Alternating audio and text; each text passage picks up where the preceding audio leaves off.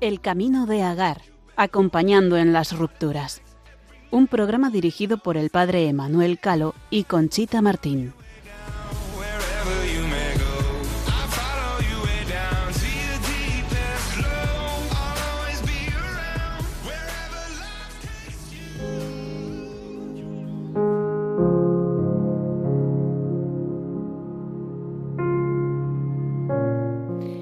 Buenas noches, queridos oyentes y amigos de Radio María.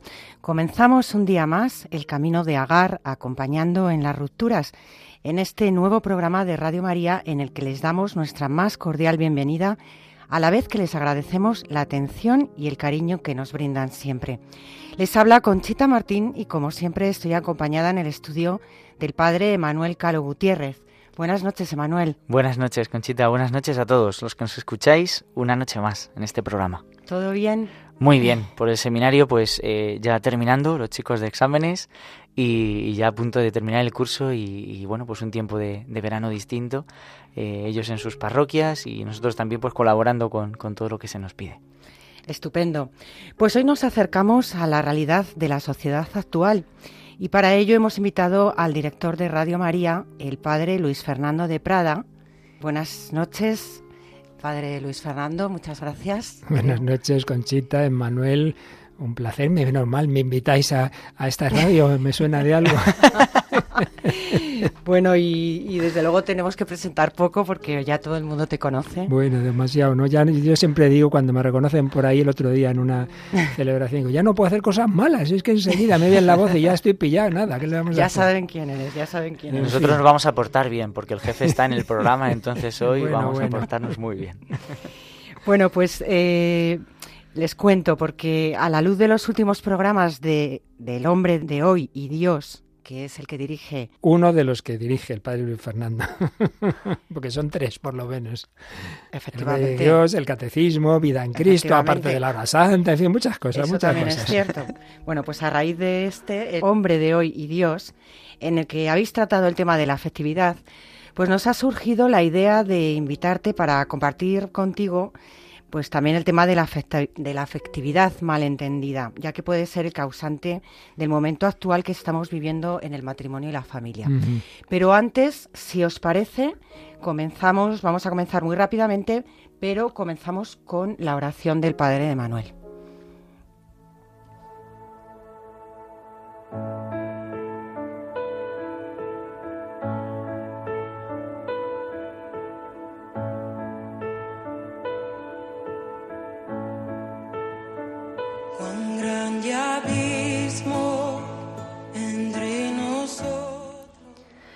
Señor Jesús, confío plenamente en tu amor y tu misericordia. A través de tu palabra me siento amado, perdonado, sanado y liberado. Estoy dispuesto a seguir abriendo mi corazón para que en él manifiestes todas las gracias que tienes preparadas para mí. Hoy te suplico que me des la fuerza para saber enfrentar y luchar contra todas mis tentaciones. Abre también mi mente. Quiero tener ideas claras en mi cabeza que den como resultado obras y acciones para el bien de todos. Sigue mostrándome caminos de solución, conciliación, que con mucho gozo, sabiéndome acompañado por ti, quiero recorrerlos, porque sé que allí encontraré la forma de crecer en santidad, fortaleciendo mi espíritu y llenando mi hogar de felicidad y bendición. Gracias, Señor mío, porque siempre escuchas mi oración.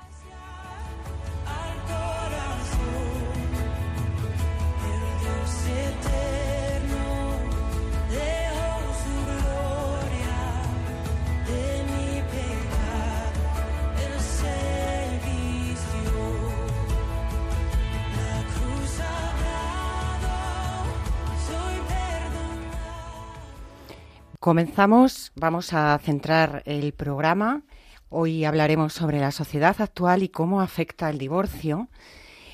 Y bueno, pues como sabemos, la familia es la piedra angular de la civilización humana, cuyo fundamento es el matrimonio sólido entre un hombre y una mujer que permanecen plenamente unidos en mente y corazón durante toda la vida. Y a consecuencia mm, del divorcio, pues uno de los retos que estamos afrontando en esta sociedad, pues la, la hermana Sor Lucía de Fátima comunicó al cardenal Carlo Cafarra que la batalla final entre el Señor y Satanás será acerca del matrimonio y la familia y creo que podemos encontrarnos viviendo este momento. Bueno, tengo que decir que el cardenal Cafarra fue presidente y fundador del Instituto Pontificio Juan Pablo II para estudios sobre el matrimonio y la familia para todos los que no lo sepan. Pero a raíz de este, este mensaje, en el que estaba convencida la hermana Sor Lucía, Luis Fernando, ¿hacia dónde va la sociedad? ¿Hacia dónde nos dirigimos? ¿Qué está pasando? Bueno, a ver, aquí son muchos temas y siempre es bueno dejar claro que hablamos, pues eso, de la sociedad en general. Siempre yo sé que en estos temas en que hay personas implicadas directa y personalmente, siempre hay quien se siente afectada, dice, eh, que no es mi caso, y quede claro, cada caso es cada caso, los sacerdotes estamos muy acostumbrados, una cosa es lo que estudiamos en los libros de, lo que es la moral y lo que hay que intentar. Y luego es el juicio de cada alma. Eso hay un, aforismo, ¿verdad, Manuel? Latino, ¿verdad? Que dice algo así como de, de, internis neco ¿verdad? Yo mi latín ya está un poco olvidado, pero quiere decir eso, que luego de, lo interior de cada uno, ni la iglesia. al final siempre te remites a Dios, ¿no? Eso que quede claro, que nadie se sienta acusar. Hablamos en general de las tendencias de, la sociedad y tomando pie en lo que acabas de decir, esas palabras que suponemos que le vendrían de, lo alto no a Sor Lucía, porque ya no es que fuera una mujer de, estudios, ¿no? sino que lo que sabía pues venía ¿no? de ese trato que tuvo con la Virgen. Pero bueno, en cualquier caso, indudablemente lo que dijo lo decía Juan Pablo II también. Eh, estamos en un momento de la historia tremendo y no digamos lo que ha venido después, la batalla por la vida, mucho antes que el tema, o sea, mucho más fuerte todavía, ¿no? Que el tema del divorcio es, es la vida, es el aborto, es la eutanasia, pero ciertamente todo eso viene de la destrucción de la familia. Pues bien, eso que Sor Lucía le decía al cardenal Cafarra, en realidad, si uno conoce un poquito el pensamiento contemporáneo, que de eso querías que habláramos un poco, ¿no? De esta mm. sociedad, no hay que olvidar que por desgracia uno de los de las líneas fundamentales que han configurado ideológicamente la, la sociedad actual es el marxismo. Entonces uno no tiene más que ir a los textos clave de Marx y de Engels, y bueno, lo dicen clarísimo, clarísimo, que va unida la familia con la religión y concretamente con la fe cristiana, y que por ello, para atacar esa alienación que ellos consideran la primera y fundamental, la alienación religiosa, el opio, religión es el opio del pueblo y tal, lo que hay que hacer es cargarse a la familia, o sea, lo dicen clarísimo.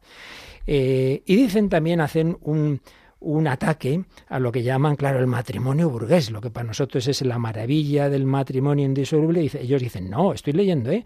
no invento nada. Siempre es un matrimonio de conveniencia la más vil de las prostituciones, a veces por ambas partes, aunque mucho más habitualmente en la mujer. Esta solo se diferencia de la cortesana ordinaria, de la prostituta ordinaria, aunque no alquila su cuerpo a ratos como una asalariada, sino que lo vende de una vez para siempre como una esclava. Fijaos qué textos, qué palabras, ¿no? Para, para Engels pues eso, la mujer que se ha casado para siempre, nada, es una prostituta que se aguanta con el otro y ya está, ¿no? esa es la visión, ¿no? También dicen que la familia es una mera relación comercial. No hay que olvidar que estamos hablando de una ideología absolutamente materialista. Todo se ve desde lo económico. Y luego, a que esto suena a cosas que están ocurriendo no muy lejos. ¿Qué decían? El Estado y no los padres son quienes tienen que encargarse de la educación de los hijos. No hace mucho oíamos a alguien que era ministra actual, y además en una reunión, curiosamente, de familias católicas, decir, no, los hijos no son de los padres, son del Estado. Digo, madre mía, madre mía. Bueno, esto, esto está escrito en el siglo, a primera mitad del siglo XIX. Nada nuevo, nada nuevo bajo el sol.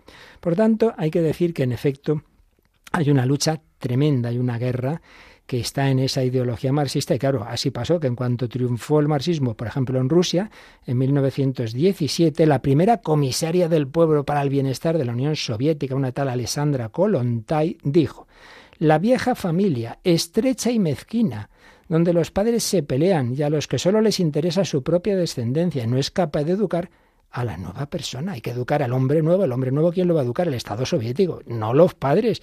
No faltaría más. Y esto lo han ido haciendo en todas partes. Han intentado destruir la familia y sustituir, repito, la educación de los padres por la educación de la administración. Nos suena, ¿verdad? Totalmente. Esto es tremendo, tremendo. O sea, es lo que está ocurriendo hoy día ya en tantos lugares, empezando por alguno muy cercano a nosotros. Y luego, ya saltando al siglo XX, está la familia escuela de la famosa escuela de Frankfurt con Adorno, Horkheimer y Marcuse, sobre todo Marcuse muy conocido, y una de las aportaciones de estos pensadores, que ya eran gente más sensata y moderada, pero aún así hmm. decían que el carácter autoritario es una creación de la familia. El padre patriarcal es el que insufla en sus hijos el deseo de obedecer y de someterse a la autoridad. Y Marcus en particular tuvo mucho éxito, es uno de los, las figuras clave de la llamada revolución sexual, aquel famoso bestseller, Eros y Civilización, tiene muy claro que hay que destruir la familia porque lo importante es disfrutar el cuerpo meramente como un instrumento de placer y en cambio, pues claro, la familia está ahí, pues hay como un obstáculo. Bueno, como veis, esto viene de atrás. Lo que dijo Lucía en el a bueno, no hace muchos años en realidad, ¿no? En la segunda, última parte del siglo XX está en esas ideologías marxistas que se han ido extendiendo. Por tanto, en un lado de la batalla está claro, el objetivo es atacar a la fe en Dios, pero eso está unido a la familia. Y eso está unido a una familia de mm, varón y mujer, unidos establemente, indisolublemente, que educan a sus hijos. Algo, en fin, que no creo que estamos dando de nada muy raro. Esto, mm. Todas las civilizaciones ha sido lo más normal. Lo que pasa es que el cristianismo adquiere una dimensión especialmente eh, sobrenatural, ¿verdad? Y en el lado contrario, pues claro, está la imagen de Dios uno y trino, Dios que es familia, pero es uno es uno y es trino. Y está la Sagrada Familia. De hecho, una de las obras de Marx y Engels precisamente, se llama así la Sagrada Familia, pero no tiene precisamente mucho que ver con lo que nosotros entendemos de ella, sino todo lo contrario, ¿no? Entonces, la Sagrada Familia, porque Jesús, María y José son en la tierra como la Trinidad en el cielo. Y son esa imagen de, esa, de ese matrimonio. Entonces, aquí dos ideas importantísimas que una la decía Benedicto XVI en su encíclica Deus Caritas es, y es que hay una relación total y absoluta entre la imagen del Dios monoteísta y un solo Dios, que a la vez es familia, pero es un solo Dios, y el matrimonio monógamo. Hay un solo Dios, concentramos nuestra adoración al Señor tu Dios adorarás. Escucha Israel, el Señor Dios es solo uno, único. A Él adorarás con todo tu corazón, con toda... Si por el contrario estamos en un mundo relativista que hay muchos dioses, el politeísmo de los valores que se dice, pues entonces hay muchos valores, ninguno es absoluto, entonces es, pues eso, la dispersión. Esa dispersión religiosa también tiene mucho que ver con la dispersión afectiva. ¿Cómo voy a amar solo a una persona? Pues mira, esto tengo a varias, el poliamor. Claro, es que hemos ido mm. dando pasos, ¿verdad? Sí, ¿No parece? Sí, y me parece muy interesante que hayas centrado el tema de esta manera para que no seamos ingenuos que a estas alturas espero que ya nadie lo sea, pero bueno, muchas veces es verdad, nos despistamos, oímos cosas, se nos van metiendo y mira de dónde vienen. Exactamente. O sea, tienen su recorrido, tienen su, tienen su importancia, porque si el pilar fundamental se toca, pues todo el edificio se derrumba. Sí, y esto lo estamos viendo. Me parece muy interesante eh, empezar con el fundamento, ¿no? El mm. fundamento ideológico que hay detrás de, de toda eh, la ideología y el pensamiento contemporáneo, ¿no?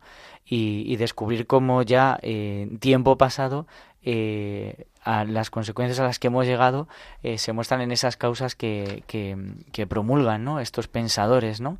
A través de esa ruptura en la modernidad, eh, donde Dios deja de ser Dios para el hombre o el centro de, la sociedad, pues eh, al final no hay un valor absoluto, no hay una verdad, no hay un bien, no hay una belleza, y, todo eso lo que hace es romper, ¿no? Eh, lo que es en el fondo el matrimonio y el proyecto de Dios. Así es. Y mira, ya que dices eso, he dicho que iba a decir dos ideas y me he quedado con la primera, la de Benedicto XVI, pero en la primera encíclica de Francisco, del Papa Francisco, que ya sabemos que básicamente la había dejado preparada Benedicto XVI, pero es él el que la asume en definitiva, tiene un párrafo muy importante, fe y familia. También ahí dice esto, fundados en el amor, en el amor de Dios, hombre y mujer pueden prometerse amor mutuo con un gesto que compromete toda la vida. Y ese gesto, decía, recuerda tantos rasgos de la fe.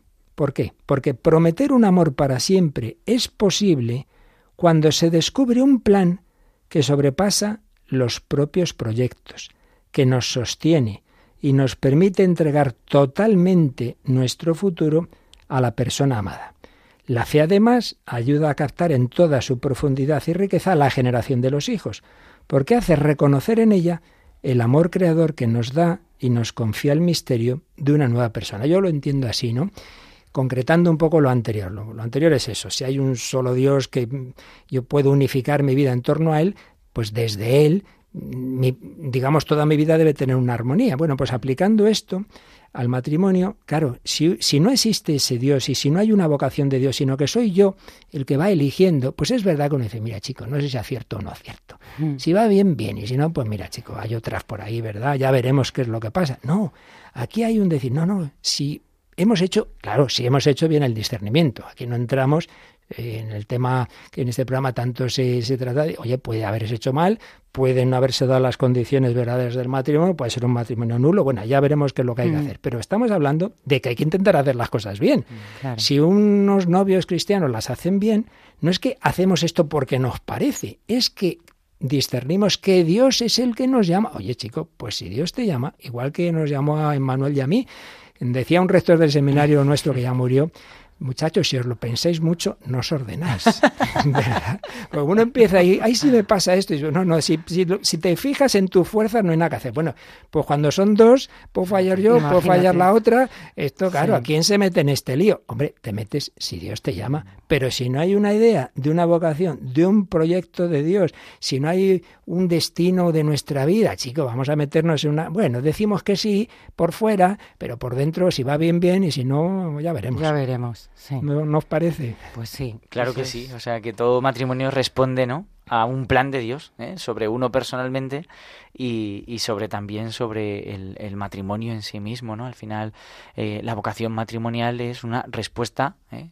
en comunión de personas hacia Dios no así es y luego ya Conchita lo que te ha llevado por lo visto invitarme y es que es una seguidora, pobrecita mía, de ese programa El hombre de Dios, ¿no? Sí, sí, sí. Y llevamos 11 años haciendo, que es precisamente un programa en diálogo con la cultura contemporánea. Y Muy interesante. hace años estudiamos a fondo todo el tema de la revolución sexual, por ejemplo, ¿no?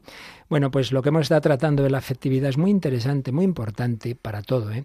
pero desde luego para este tema. Y es hacer ver, claro, no estamos diciendo, ojo, esto se podría entender mal, yo no estoy diciendo de ninguna manera que lo importante es unos principios, entonces yo me caso y ya está, y el sentimiento no cuenta, no, no estamos diciendo eso. Lo que estamos diciendo es que la afectividad tiene muchos registros, muchos niveles.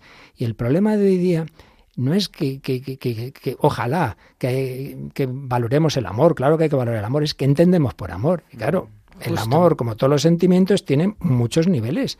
Claro, hay un nivel puramente sensorial. A ese nivel sensorial siempre va a aparecer alguien más guapo y más... Cuando pasan los años, anda que no estamos viendo casos, estoy pensando en alguno, pero bueno, este hombre ahora de repente, ¿no? Es que, claro, casualmente encuentra una más joven y más, no, sé, un poco sospechoso, ¿no? Nivel sensorial, pero incluso nivel sentimental, emotivo. Pero hombre, que eso vale para los 15 años, pero que hay que hay que ir como esos niveles de la afectividad más profundos. Por supuesto, es que si no, no es amor auténtico. O sea, hay que hablar de amor con mayúsculas, claro que sí. Entonces, claro, si te quedas a los niveles superficiales, lo superficial, por definición, es fugaz. Entonces, no hay, no hay esa continuidad, no hay ese, ese decir, mira, esto es hondo, esto es profundo, pasamos tormentas, sino que cuando llega la tormenta, pues acabó. Pues son, claro, lo que están diciendo muchos psicólogos y psiquiatras, ¿no? Que vivimos una especie de adolescencia retrasada. Entonces antes una persona a los 40 años era, era madura y hoy día pues, pues es un adolescente. Entonces el adolescente va teniendo, como dice Manuela, tú estás más en contacto con la juntera, el rollo de este fin de semana y tal, pues ahora también el rollo de este año, ¿no? ¿No es sí, así? Es verdad, es la manera de vivir a lo mejor de, de la juventud se traslada, ¿no? A, la edad adulta, ¿no? Y al final eso es eh, el símbolo de, de, una sociedad en la que intentan ser jóvenes eternamente, ¿no? y, eso no lleva a un amor maduro, a un amor, a un amor eh, completo e integral dentro de la persona, sino todo lo contrario, que se queda en la superficialidad, ¿no? En, en, podríamos decir como ahí, eh, en la piel de la persona, ¿no? No llega a, todo lo que es la persona en sí. Así sí, señor.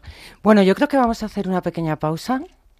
Eh, vamos a ir pensando todo esto que hemos hablado, que, que son las bases y que es muy importante. Así que adelante, un poquito de música. I don't know why you're not fair. I give you my love, but you don't care. What is right and what is wrong? Give me a sign. What is love? Baby, don't hurt me. Don't hurt me no more. What is love? Don't hurt me. Don't hurt me no more. I don't know what can I do. What else can I say? It's you. I know we're one, just me and you. I can't go on. What is love? Baby, don't hurt me. Don't hurt me no more. What is love? Don't hurt me. Don't hurt me no more.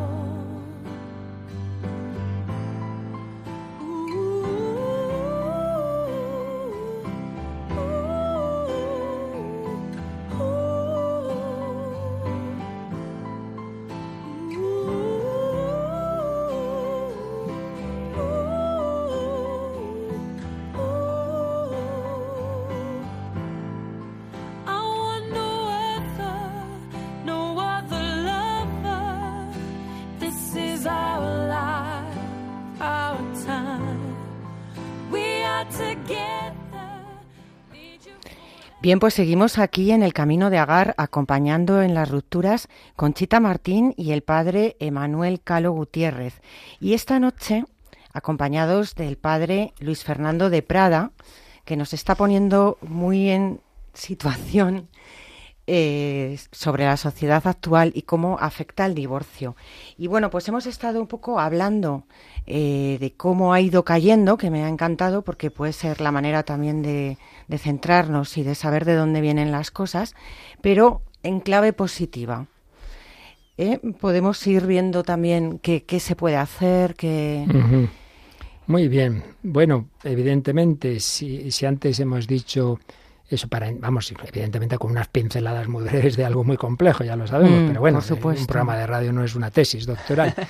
pero supuesto eso, simplemente hemos las dos ideas básicas que hemos dicho, yo creo que son esas, ¿no? Por un lado, si baja la fe, eso repercute mucho en la familia, viceversa, los que quieren atacar la fe atacan a la familia en la que se transmite la fe y que hay una vinculación entre un sentido de Dios, un Dios que concentra nuestra vida con la capacidad de que mi vida esté unificada y también unificada en el amor exclusivo para siempre a una persona, bueno, pues frente a eso el politeísmo de los valores, ningún valor puede centrar la vida de una persona, sino que bueno, vamos picoteando eh, no hay una única religión o, no hay ninguna, simplemente hay distintas ideologías, más o menos, o nada que realmente una verdad, sino, pues lo que bien sabemos de la dictadura del relativismo. Eso por un lado. Y luego la repercusión de eso en, en, el amor, pues en esos niveles sensoriales, sentimentales, superficiales, adolescentes, que obviamente hacen muy difícil, por no decir imposible,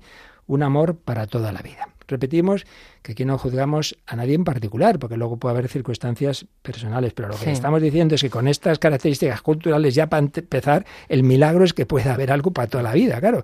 Pues si no hay nada, no hay nada que valga la pena, definitivamente ya me dirás. Bueno, pues ahora al revés.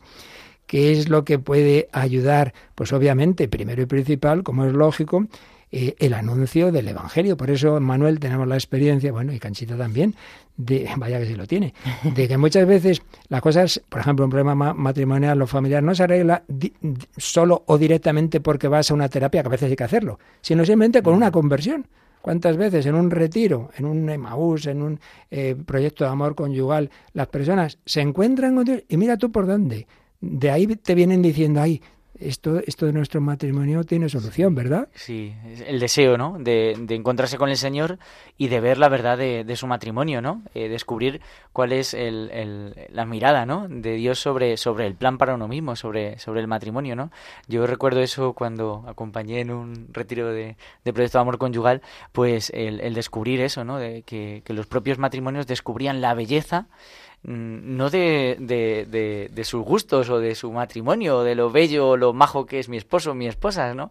Sino descubrir la mirada que Dios tiene sobre el matrimonio, sobre el plan que Dios tiene para mí, ¿no? Y, creo que, es darle un vuelco. Clave, claro, es darle un vuelco. Es la clave, porque al final no es em, descubrir que yo hago esto porque me conviene, porque me gusta, sino que, que al final dentro de mí hay un plan de Dios marcado, ¿no? Y hmm. que yo estoy respondiendo a ese plan de Dios que es maravilloso y entonces descubro que es que ese plan es lo mejor que me ha pasado en la vida. Pero importante, la gracia del sacramento actúa. Sí. Pero falta nuestro sí.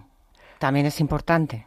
Claro o sea que, sí. que tenemos todas esas ayudas, pero luego también nuestra decisión de decir sí. Eso es lo que pasa en muchos de estos casos, ¿no? Que al final eh, un matrimonio descubre la gracia del sacramento. Descubre que el sacramento que había recibido no lo había puesto en acción, mm. ¿no? Sino que estaba, por decirlo así, escondido. Y que la gracia de Dios no estaba eh, en, en, acción en su propio matrimonio. Y que no descubrían esa gracia que Dios derrama sobre el esposo, derrama sobre la esposa, para amar como Dios quiere que ame a su esposo o a su esposa. Y a la vez también, eh, descubriendo esa gracia, descubren también ese sí del que hablas, Conchita. Ese decir, eh, yo tengo que amar, yo tengo que responder también, yo tengo algo que decir para él, decir para ella, yo tengo que algo en lo que no me busco a mí, sino en lo que, bueno, sirvo al, esposo, a la esposa, a los hijos, ¿no? A la familia, ¿no? Por eso eh, el sacramento, ¿no? Pues al final es como la piedra angular, ¿no? Que, descubre la belleza de, este plan de Dios. Y para ello, pues en efecto, como en todo lo demás de la vida cristiana, lo importante es el encuentro con Cristo. Mm. Encuentro con Cristo en el sacerdote, en el casado, entonces, de ahí viene, porque ya no es, primero es el plan, que ves que hay un sentido, pero segundo es la fuerza para cumplirlo. Claro, porque lo decía Conchita, uno puede ver la teoría, pero claro, es muy bonito, pero si yo no bebo, y claro, no basta solo en el sacramento del matrimonio, te casaste, es que eso hay que seguir bebiendo de la Eucaristía, y que, de la confesión, en fin, todos los sacramentos, la palabra de Dios, la oración, la vida cristiana en general, la comunidad cristiana. Por eso, primer y principal remedio, obviamente, es el general. El general es todo lo que es como, la, como las enfermedades. Mire, lo primero usted aliméntese bien y lleve una vida sana. Luego ya veremos, ¿no? Pues aquí hay que alimentarse, lo mismo, de la vida de la gracia a través de los medios ordinarios. Ahora, luego ya en particular, pues habrá que ver. Lo decíamos ese problema de la afectividad. Pues muchas veces hay que decir, mira, una educación afectiva. Claro, cuanto antes mejor. Por eso, tanto está diciendo la Iglesia últimamente que lo que no puede ser es que para ser sacerdotes nos pasemos siete u ocho años en el seminario y para casarse dos bueno, Esto nosotros lo decimos un programa así y otro también. aquí sale siempre. ¿Por qué ocurre esto? ¿Por qué está ocurriendo esto? Pero yo creo que está evolucionando, está cambiando. Sin ¿eh? duda, está mejorando, pero bueno, insistimos, ¿no? Y en ese y en ese sentido, claro, empezando por los jóvenes, ayudarles a esto que decimos, que no se queden con la visión que transmiten los medios, el amor es o puramente lo sensorial, lo sexual, genital, pero ni siquiera lo sentimental. Se ha acabado el amor. Pero hijo, ¿tú qué entendías por amor? Lo que dice aquí un programa que tiene muchísima audiencia, ¿no? En la vida como es, de José María Contreras, mm. dice, las mariposas en el estómago. Mira, chico. Entonces hay que pasar de esa emoción superficial a un afecto hondo y profundo. Y por supuesto, uniendo todo, cuando uno va contemplando de verdad el amor de Cristo, es el que también te da no solo el modelo, sino la fuerza para amar así. Y aquí, si te parece, Conchita, os he traído hoy el corte de una película Ah, qué bueno. Muy recomendable, sobre todo para los matrimonios en crisis, ¿verdad? Sí, sí, muy buena. Tú, también la conoces, ¿verdad? Prueba de fuego, hay que decir que es de matriz, está en un ámbito, surge en Estados Unidos, en un ámbito protestante, pero quitando alguna palabrilla, alguna mm. que vamos de lo que vamos a decir luego, bueno, se podría matizar. Pero bueno, son detalles. Pero la verdad es que en conjunto es muy interesante. Entonces, para que entendamos el corte, es un matrimonio joven que está en crisis, la culpa fundamentalmente es de él, él, descuida el matrimonio, está siempre, eso, es bombero, es un hombre muy, muy buen profesional, pero descuida a la mujer, pero luego además está enganchado al ordenador, en concreto a la pornografía, en fin, un desastre. Entonces la mujer se harta y, ya, pues eso, dice que se ha terminado, ella empieza a tontear, ¿verdad? ¿Te acuerdas de algún detalle más? Pues el caso es que eh, ya esto parece que no tiene solución, pero el padre de él, los padres de él mayores, y en concreto el padre le dice, mira hijo, yo también tuve una época mala con tu madre. A mí me ayudó mucho este librito. Es un librito que le da como un consejo para cada día, ir haciendo. Entonces se encuentran padre e hijo en un momento dado y el hijo le cuenta que lo está haciendo, pero, pero, bueno, vamos a escucharlo. Caleb, si te preguntara por qué estás tan frustrado con Catherine, ¿qué me dirías? Es tozuda. Me lo pone todo demasiado difícil. Es desagradecida. Está constantemente quejándose de todo. ¿En estos 20 días te ha dado las gracias por algo? No. ¿Te puedes creer que después de limpiar el coche, cambiar el aceite, lavar los platos y limpiar la casa no me ha demostrado ni pizca de gratitud? Pues es así. De hecho, cuando llega a casa me hace sentir como si fuera el enemigo. No soy bienvenido en mi propia casa, papá. Me saca de mis casillas. Durante las últimas tres semanas me he bajado los pantalones a diario. He intentado demostrarle que todavía quiero salvar esta relación. Le he comprado flores y las ha tirado. He aguantado sus insultos y su sarcasmo, pero lo de ayer ya fue el colmo. Le preparé la cena, hice todo lo que pude para demostrarle que todavía me importa, que la valoro muchísimo, y ella me escupió en la cara. Es que no se lo merece, papá, no pienso seguir esforzándome. ¿Cómo voy a seguir demostrándole mi amor a alguien una vez y otra y otra cuando siempre me rechaza? Buena pregunta.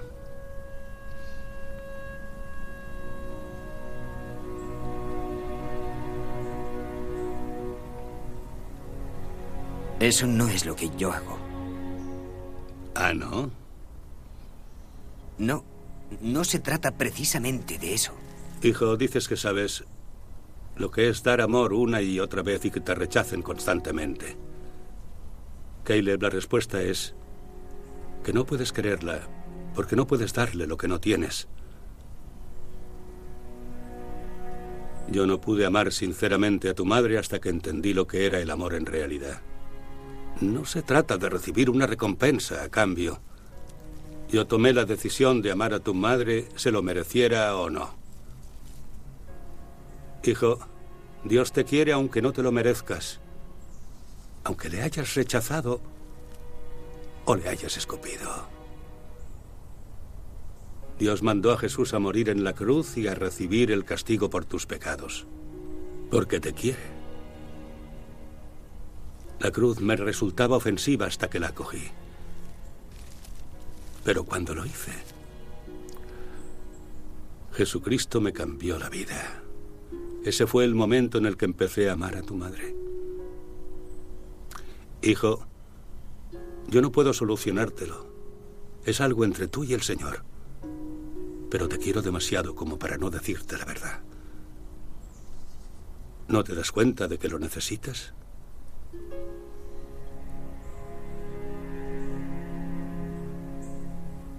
¿No te das cuenta de que necesitas su perdón?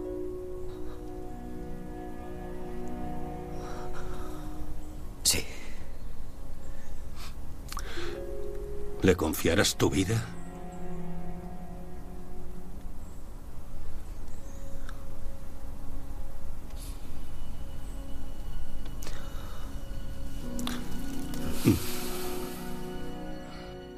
Bueno, antes de, preguntar qué os ha sugerido, que tengo que aclarar una cosita.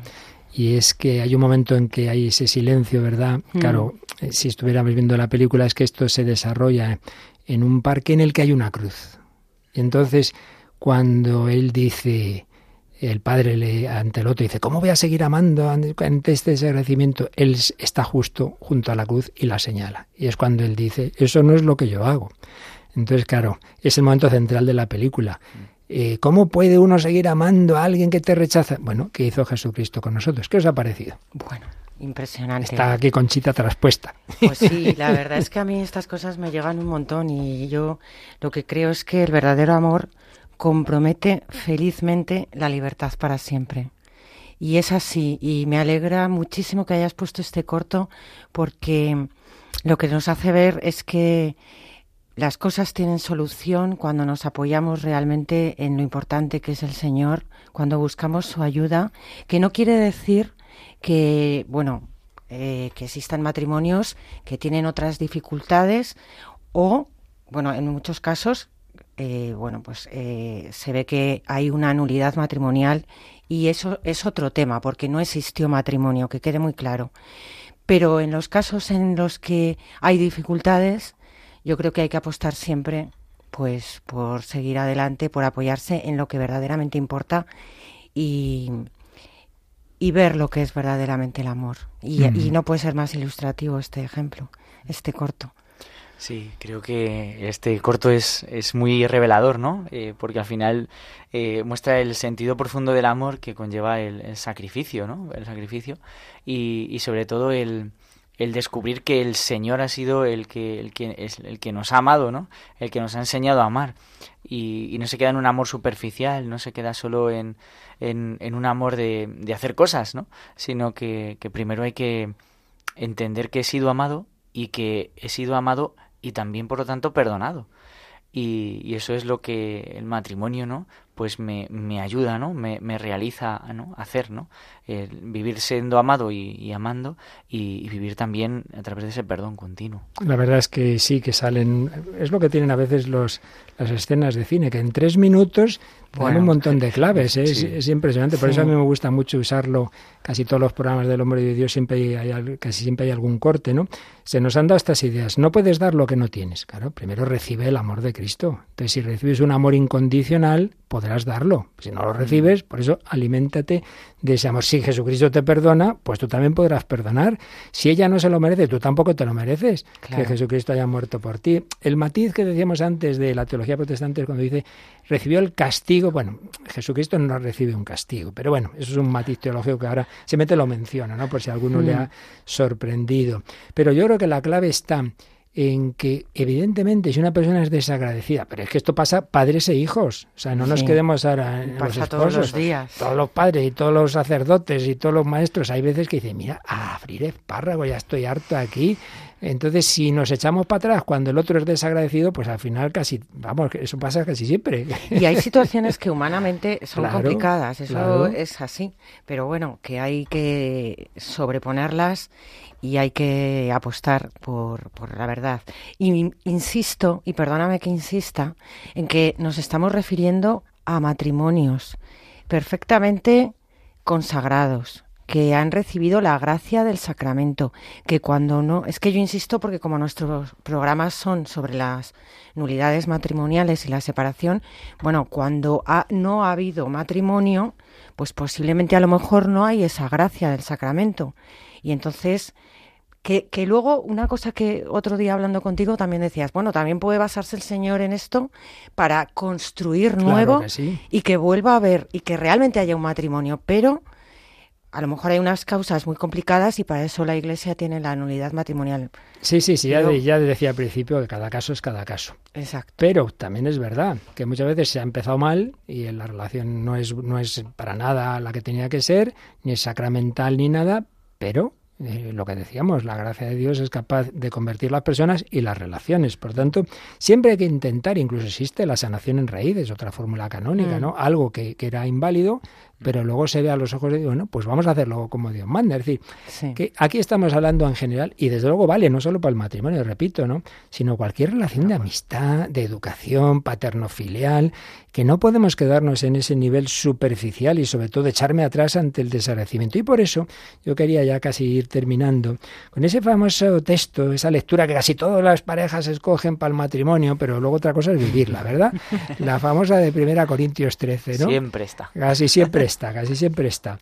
Y claro, si la tomamos en serio, y lo voy a relacionar brevemente con un texto psicológico, claro, es que aquí se dicen cosas muy importantes. Cuando San Pablo, el amor, el ágape propiamente en, griego, ¿no? La caridad, es paciente, es afable, no tiene envidia, no presume, no se engríe, no es maleducado ni egoísta, no se irrita, no lleva cuentas del mal, no se alegra de la injusticia, goza con la verdad. Entonces dice, el amor lo, lo cree, cree sin límites, espera sin límites, aguanta sin límites, disculpa sin límites. Bueno, el amor no pasa nunca. Claro, si recibimos por la gracia de Dios, por los sacramentos, por la Eucaristía, por la contemplación de Cristo, este amor, entonces eso nos va capacitando para amar, sea al cónyuge, sea, repito, al hijo que se porta súper mal, sea al, al, alumno, me da igual. Hay, cada caso es distinto. ¿Por qué digo esto? Porque también habrá veces en que no baste, evidentemente, con una conversión religiosa, que haga falta un acompañamiento. Ese acompañamiento puede a veces ser una dirección espiritual de alguien bien formado que acompañe matrimonios, pero a veces también y no se excluye lo anterior, no, no es que sea una cosa u otra, pueden ser las dos, pues también una terapia psicológica, una terapia de parejas, para eso están los COF, que de los que habéis hablado, también, en otros mm. programas. Evidentemente que sí. Pues por poner un ejemplo, ¿no? En un famosísimo libro que tiene muchísimas ediciones, miles y miles, como muchos del doctor Enrique Rojas, tiene varios libros sobre, sobre el amor. este libro se llamaba Remedios para el desamor. Bueno, pues si nos fijamos en los que pone al final, uno dice, bueno, si es que viene a ser versión psicológica de lo que acabamos de leer. Porque va y dice, primer remedio, borrón y cuenta nueva. No puedes en una pareja estar cada dos por tres, oye, es que aquello que pasó es que aquí... Pero bueno, que eso ya se acabó. Si Dios perdona, olvida, y tú en cambio vuelves a sacar. No puede ser, hombre, no puede ser. Y por eso también dice no sacar la lista de agravios. Si ya aquello que me hizo tu madre y todo, pero que Dios te ha perdonado y te ha olvidado y tú sacando la listita, pues como decía uno, como nos saque San Pedro la lista ahí en la puerta del cielo no entra. No queda en pie nadie. no queda en pie nadie, ¿no? Dice, el respeto mutuo. Hombre, el amor del que está aquí hablando San Pablo es todavía mucho más que respeto. Luego dice, estar primero con uno mismo. Claro, evidentemente. Si uno no está bien interiormente, si uno no tiene una interioridad, si uno no piensa, si uno, si uno es muy primario, lo primero que lo suelta. Chico, es que primero, claro, hay una tienes un problema contigo mismo. Y el que tiene un problema consigo mismo lo paga con los demás. Esto es así. Entonces, claro, eh, todo esto son cosas psicológicas como muy de sentido común, pero que desde una perspectiva de vida cristiana, bueno, es que tenemos unas fuerzas que potencian mucho, ¿verdad? Todas estas sí, terapias. Evidentemente, como no haya una base humana natural, eh, pues al final la, gracia puede actuar, claro que sí, pero el camino, eh, nunca mejor dicho, natural o lógico, ¿no? Pues es eh, a través de este, de, de, cómo hemos sido hechos, cómo hemos sido creados para, para amar, ¿no? Y, y aunque tenemos dificultades porque el mundo de hoy, como hemos visto, eh, nos hace remar a, contracorriente, eh, si, si, no hay como un orden ¿no? dentro de la persona, luego es más complicado el, poder amar a la otra persona. Así es. Y que, y, ay, perdona, quería decir que, que esto es muy importante, pero es que además, como decía Nacho Tornel, que seguramente lo conoces, es profesor y comunicador, eh, ha escrito también muchísimos libros sobre matrimonio, decía, pero fíjate todo esto si está realizado por los dos, tiene una fuerza cósmica ya. Claro.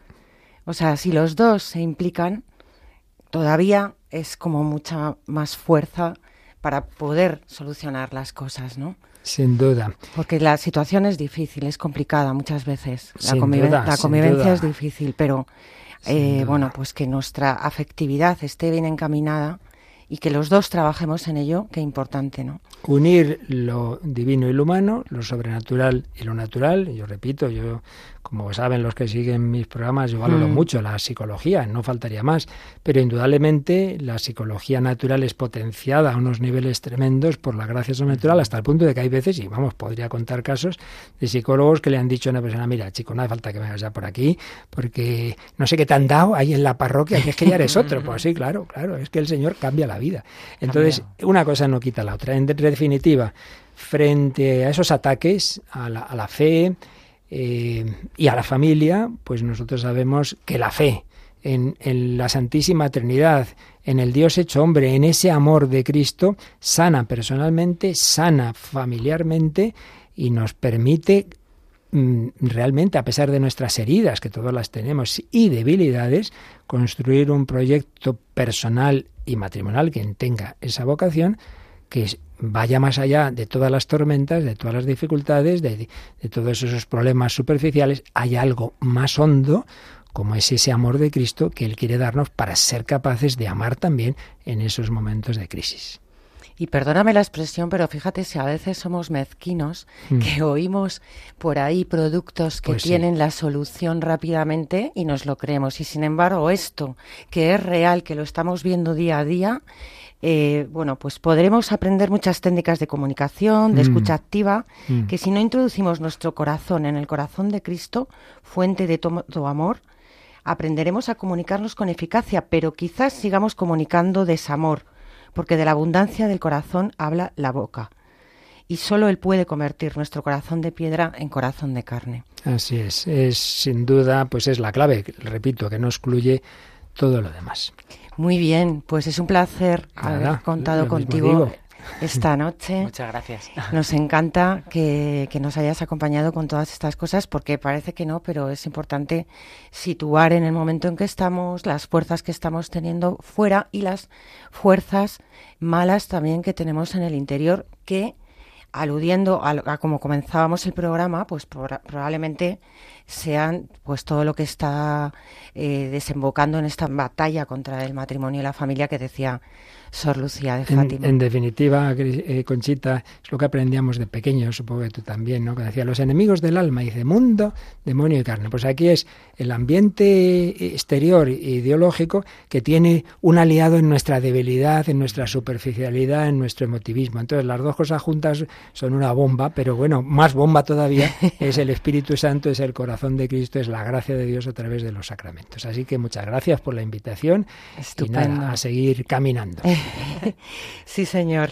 Pues ahora eh, vamos a seguir pues con nuestro reto de- del mes, ¿no? Sí. Que nos propone Manuel. Sí, claro, estamos en el mes del corazón de Jesús, estamos hablando del amor, ¿no? Y del amor que brota del corazón de Cristo, eh, ese amor, ¿no? Del que bebe cada matrimonio, cada familia y, y el mundo entero.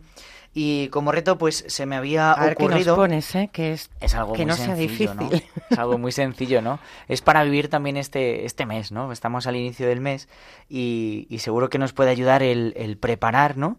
Eh, de manera sencilla, quizá, eh, pues como una sencilla consagración, el Día del Corazón de Jesús, que es el próximo 16 de junio, eh, o el día del 17, el Inmaculado Corazón de María, uno de los dos días, el poder también eh, consagrar pues nuestro, nuestro matrimonio, nuestra familia, eh, pues eh, a- al Señor. Y, y si nuestro matrimonio pues se ha roto por cualquier circunstancia, pues consagrar también nuestro amor, ¿eh? consagrar nuestro amor, consagrar también la misión, si, si somos padres, pues eh, al, al amor del corazón de Jesús, ¿no? con, la pe- fe, con, fe. Claro, para pedir que nos enseñe a amar, ¿eh? para que nos, nos ayude, ¿no? Sobre todo para, para pedir que nos enseñe a amar la realidad concreta que vivimos, ¿no? Eh, por eso, pues una oración de San Claudio de la Colombier, el apóstol del corazón de Jesús, ¿eh?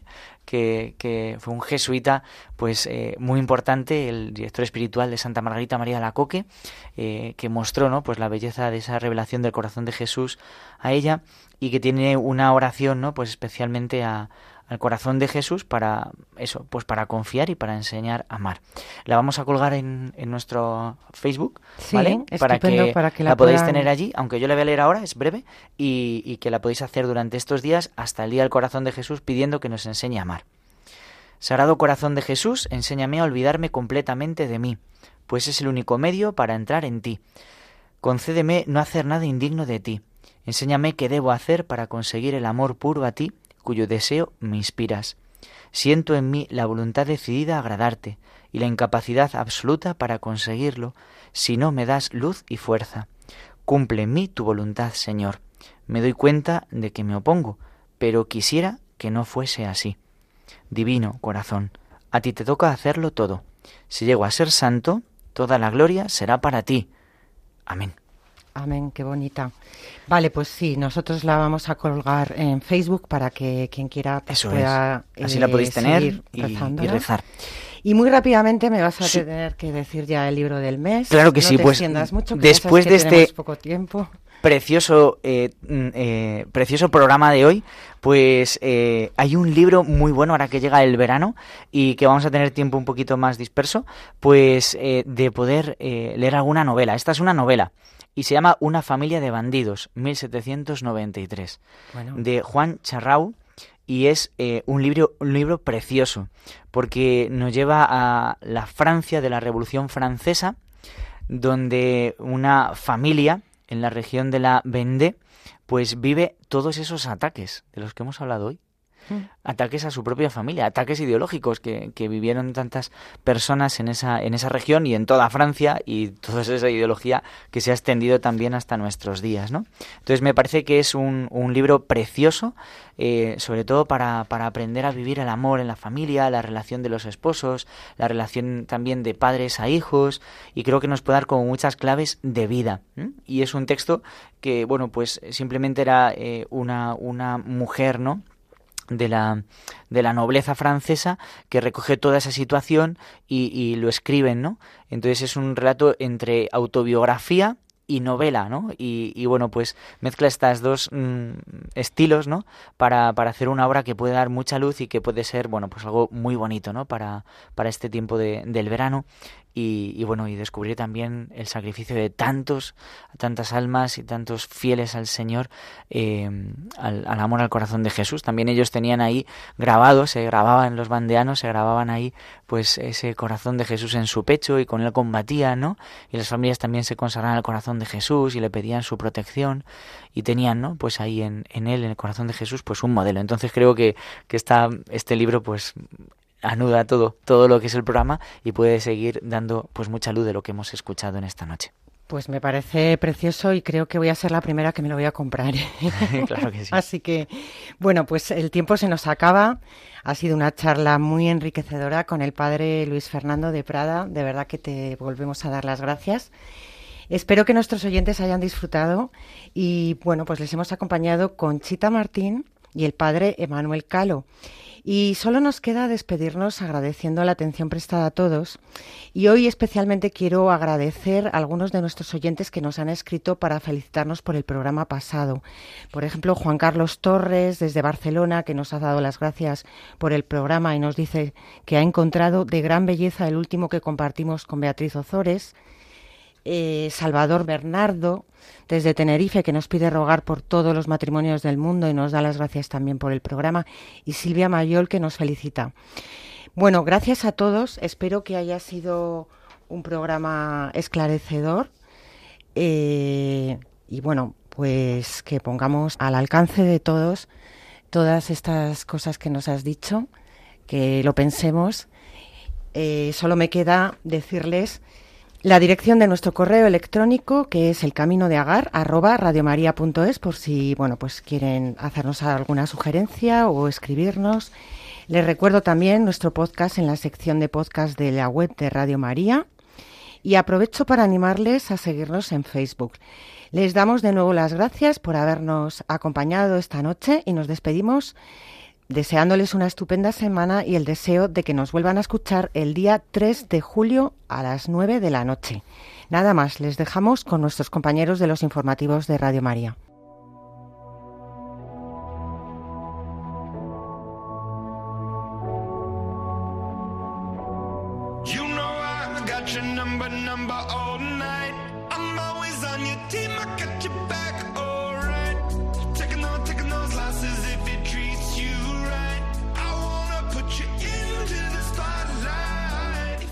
El Camino de Agar, acompañando en las rupturas. Un programa dirigido por el padre Emanuel Calo y Conchita Martín.